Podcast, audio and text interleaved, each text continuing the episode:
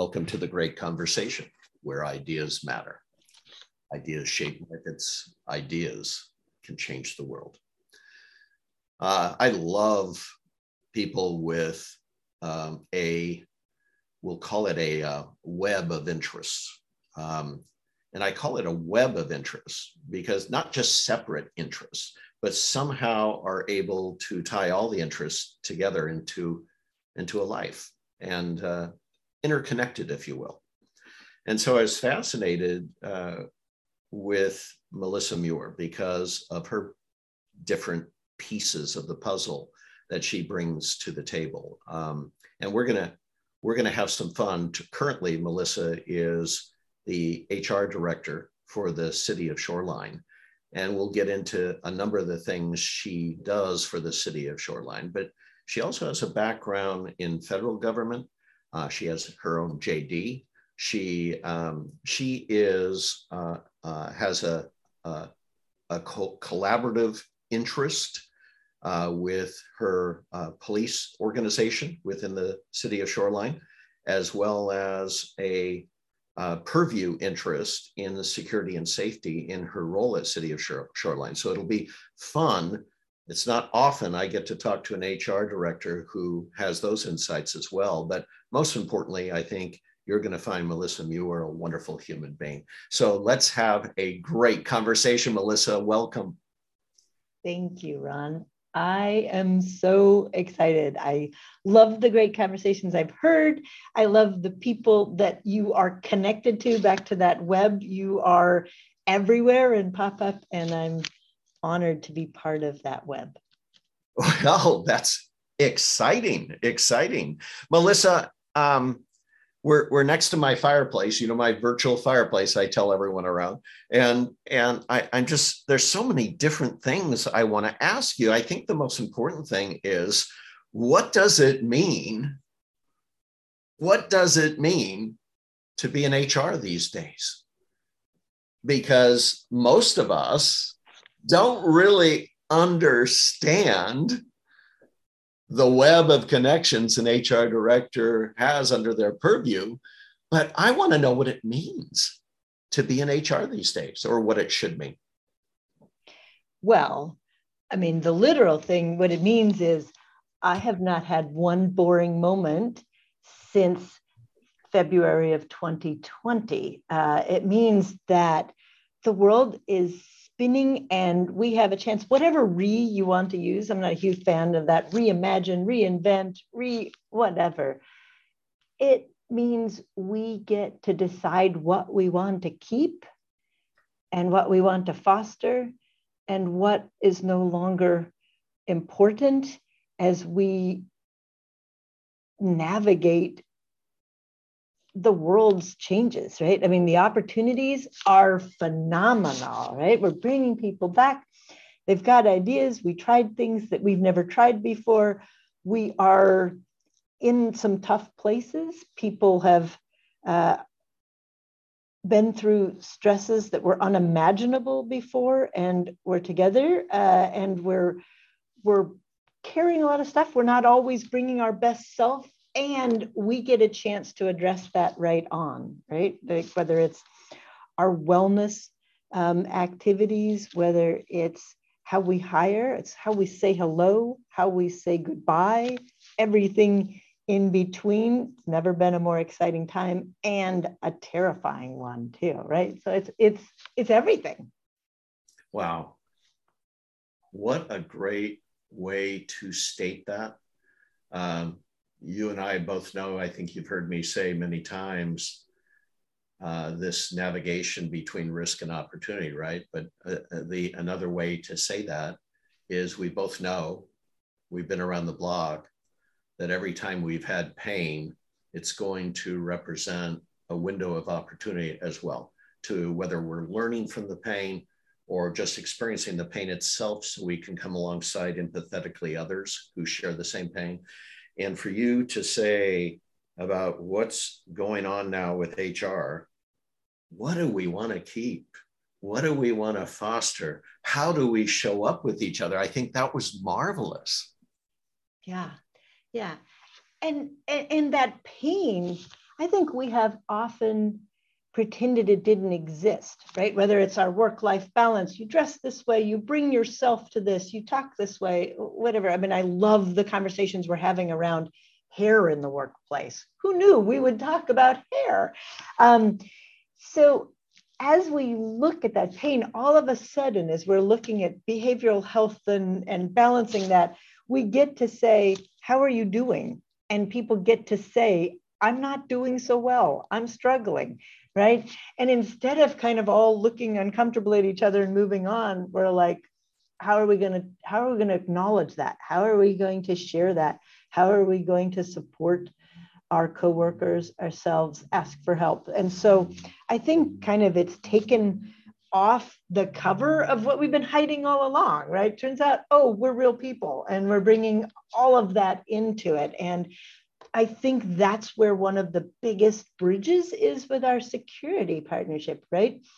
Because we've exposed that that there are challenges, that there are risks, that those are a factor in our workplace. And when we can say them out loud, they're a lot less frightening, right? When I can be like, yeah, people are struggling. You know, I think after the shooting in Buffalo, I asked my boss because I'm relatively new. I'd like to send something out. People are really struggling. And and there was there was some pause. We haven't done that before. And we haven't acknowledged all these other major events. And I said, you know, could we start today?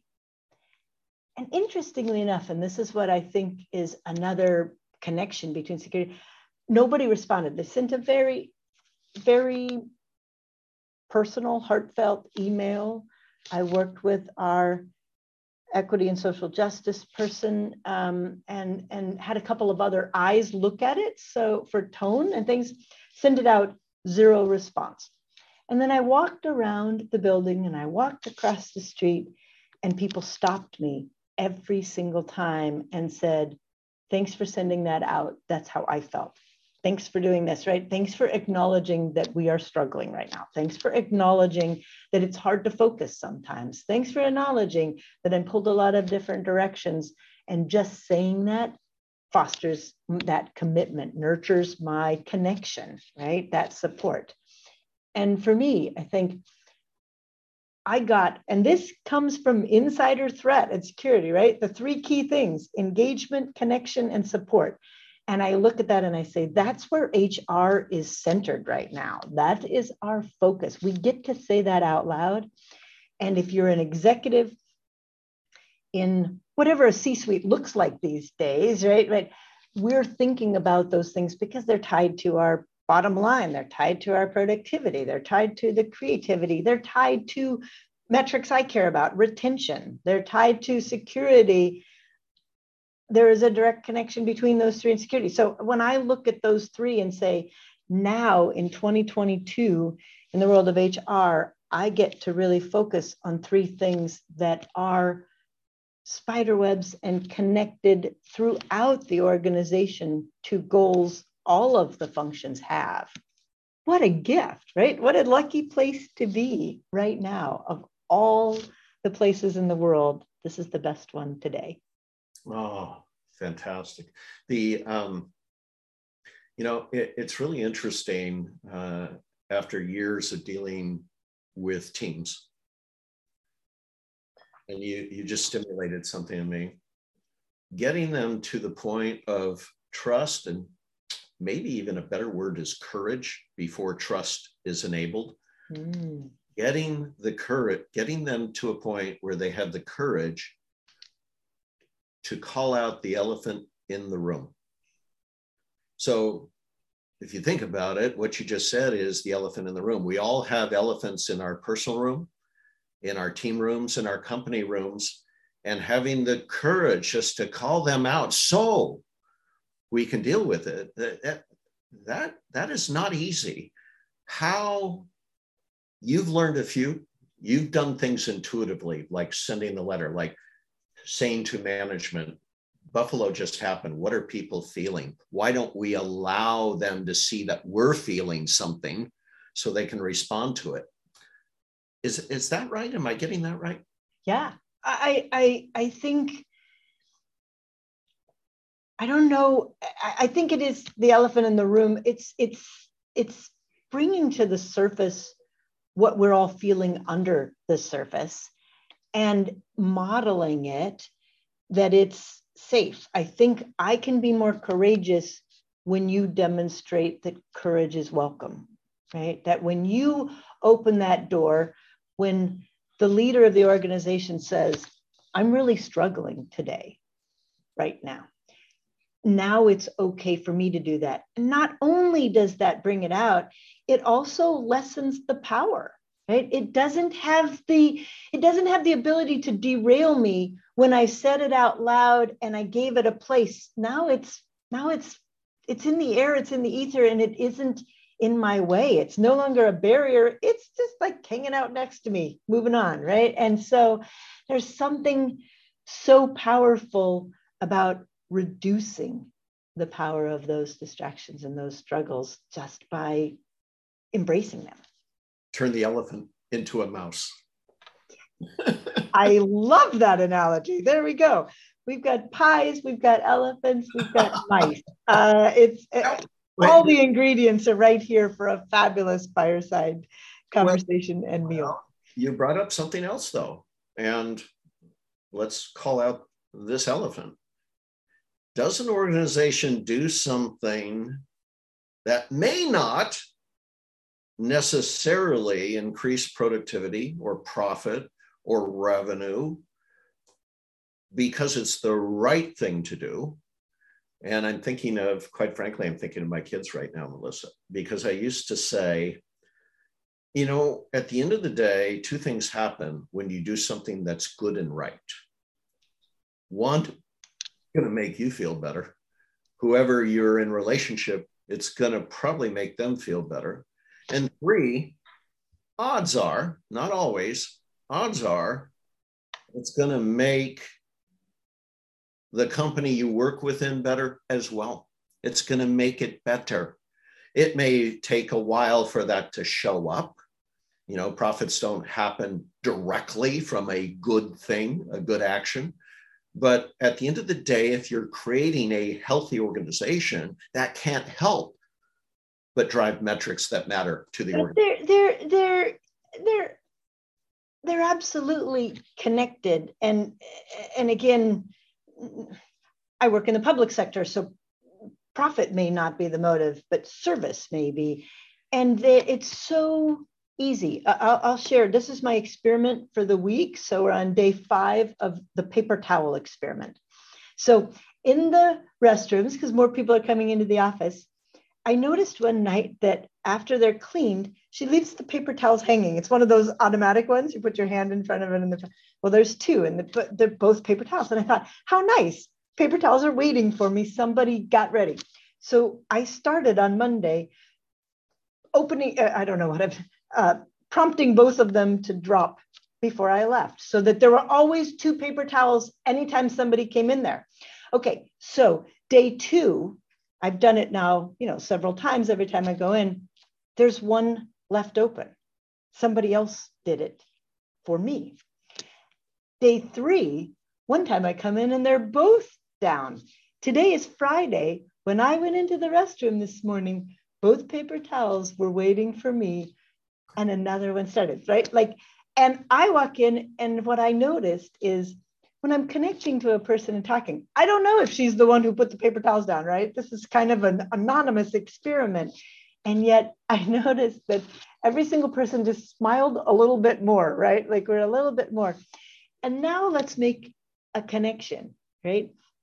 If I am actively disengaged, which is one of the funnier combinations I've heard in a while, but if I am actively disengaged in my work, it costs my company a third of my salary through productivity, through whatever, all those measures, right? So if I am more engaged because I want to see if somebody else is going to put the paper towels down, I am more productive. I am more creative. I am more engaged in that conversation. I'm more excited about that next meeting, right? How do how do I separate those two? There's no separation. There is no separation and actively disengage. I think the first one to use that. Wasn't that Gallup who used that term? Yeah. yeah. Which the, the Gallup measures I just are the best in the world. They're mm-hmm. amazing. I think I've shared with you in the past, though, some of the ones that the HR community, I wish we were paying a little more, investing more time in, are those connections between that engagement and our security and safety. Right? Mm. That, that there are measures of accidents and even mortality statistics are statistically significantly tied to the engagement uh, profiles of those organizations in Gallup's measures. It's it's frightening combination. And I and I, I don't want to lose sight of you started with doing what's right. And I guess I think doing what's kind, doing what's supportive are for me parts of doing what's right. Ooh, I like put that. those very much together that when I'm doing those things, when I'm hearing my colleague, when I'm listening to them, when I'm kind to them, uh, I'm doing what's right. I, um, you brought up uh, security. Um, I talked to a gentleman the other day who has um, works primarily with the federal government, uh, and he was telling me his story about how he developed his unique skill sets and later put a name to them. So what we start off with when we learn is we become a unconscious competent. And then if we're able to document it and teach others, we become a conscious competent, right? And and he was he was telling me about that path. And he was describing a scene where he's with a Pashtun in a village in Afghanistan. Pashtun is one of the tribes of Afghanistan. And uh, and how he was trying to create a bridge between two different cultures, two different ways of life, two different ways of seeing the world, two different mm. articulating how we mm.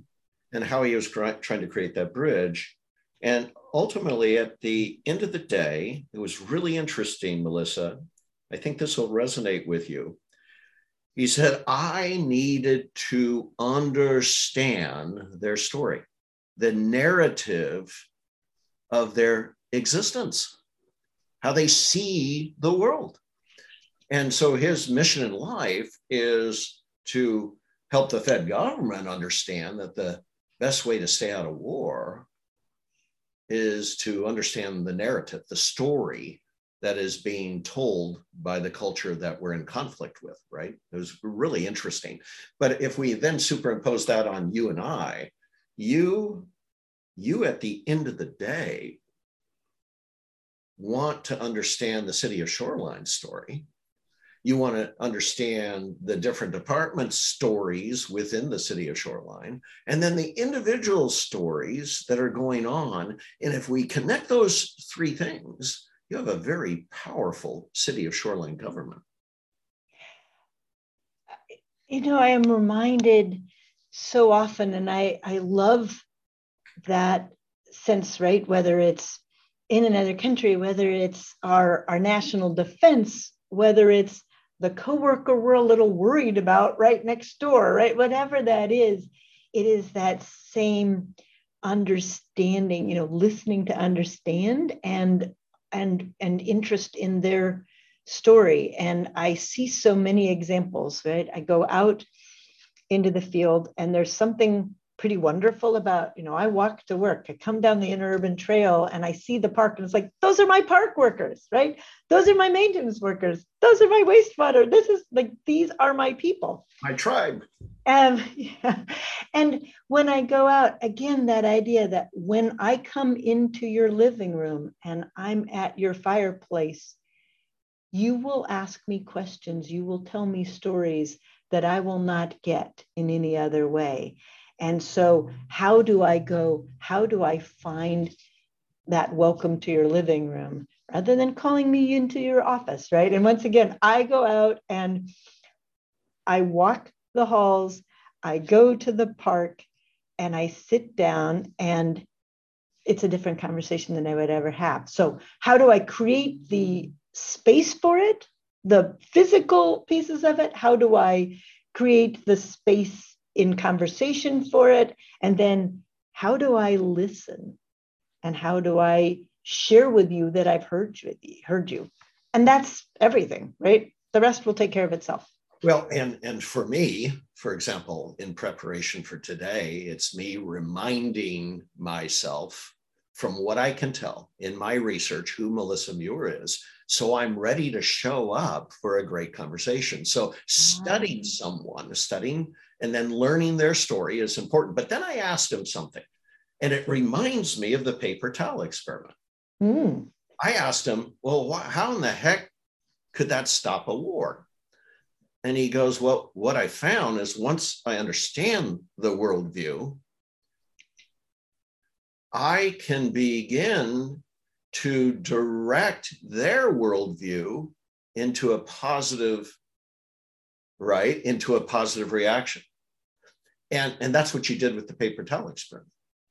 It was fascinating. You didn't wait for necessarily a moment, you set the context for a moment. Mm. You took a positive action the only risk to you is a little bit more time in the bathroom, right? To begin a journey that would create a conversation. And you did that with your letter response to the Buffalo incident as well. You initiated an action, you took the courage to do that. You took a little time, but it created the context and the opportunity for a great conversation. That's a generous way to pull it all together. I think it's true. And I'm going to jump to a random story and, and hope that I pull this together. But I was thinking about this morning. I did a presentation last year together with someone in biosecurity, um, interested in insider threat. And we were a little kind of a funny combination, but we did case studies. And so I talked at the beginning and, and shared my HR perspective on the story of Benedict Arnold and as a great case study in insider threat. But I looked at it and said, isn't it really a classic workers' comp case gone sideways? Everybody gets that, right? He was all of the things about him. He was injured terribly on the job, right? He was shot, a horse fell on him, shattered his leg. He was in pain the rest of his life. He was in the hospital for months. And George Washington didn't acknowledge him, didn't write to him, didn't come visit him. And he wrote at one point something to the effect of, you know, I wish I'd just been shot in the chest rather than the leg, right? And some terrible things happened. Connected? I'm not going to go that far. I am going to say we had the opportunity as leaders in that terrible situation to show that we cared, to create that space, to acknowledge the harm, say, I'm sorry, you're hurting, right? And not taking that led to a lifetime of resentment and grievance and anger and frustration. And we see that in our workplaces at every level, right? We have the power, it doesn't cost a lot of money, right? It's a paper towel, it's an email, it's an acknowledgement of suffering, it's a kind word.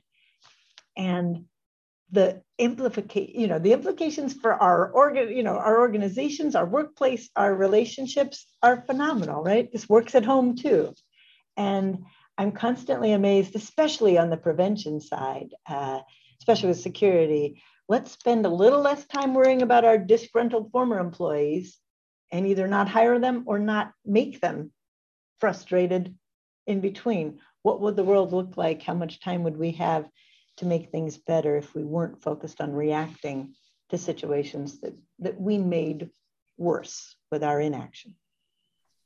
Okay, so there's my Benedict Arnold connection to your story. Not sure if that worked, but it really is, I think, a powerful reminder to me.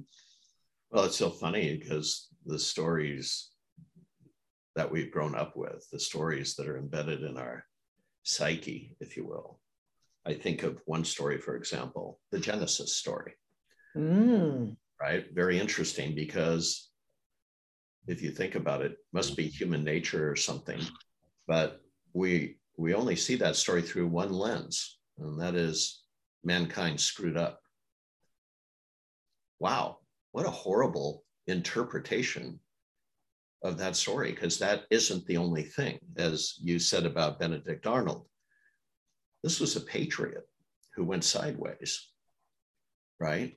And are we, you know, so so the interpretation of Genesis has been by many religions a screw up story for mankind. But there was mm. a story that happened before the screw up. And it was a wonderful, holistic reckoning of the stewardship of the garden, if you think about it, an empowered, empowered, collaborative relationship with power that led to stewardship uh, of a garden.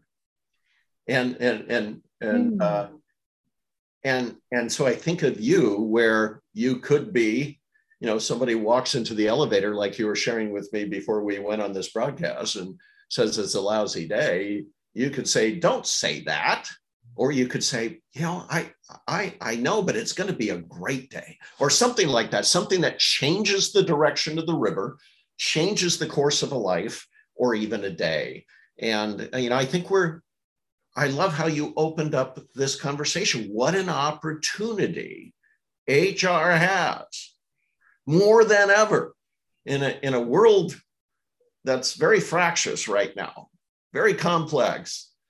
What an opportunity we have to change people's lives and, and of course, the lives of our, um, the uh, metrics of our organization. So this has been a great conversation, Melissa Muir.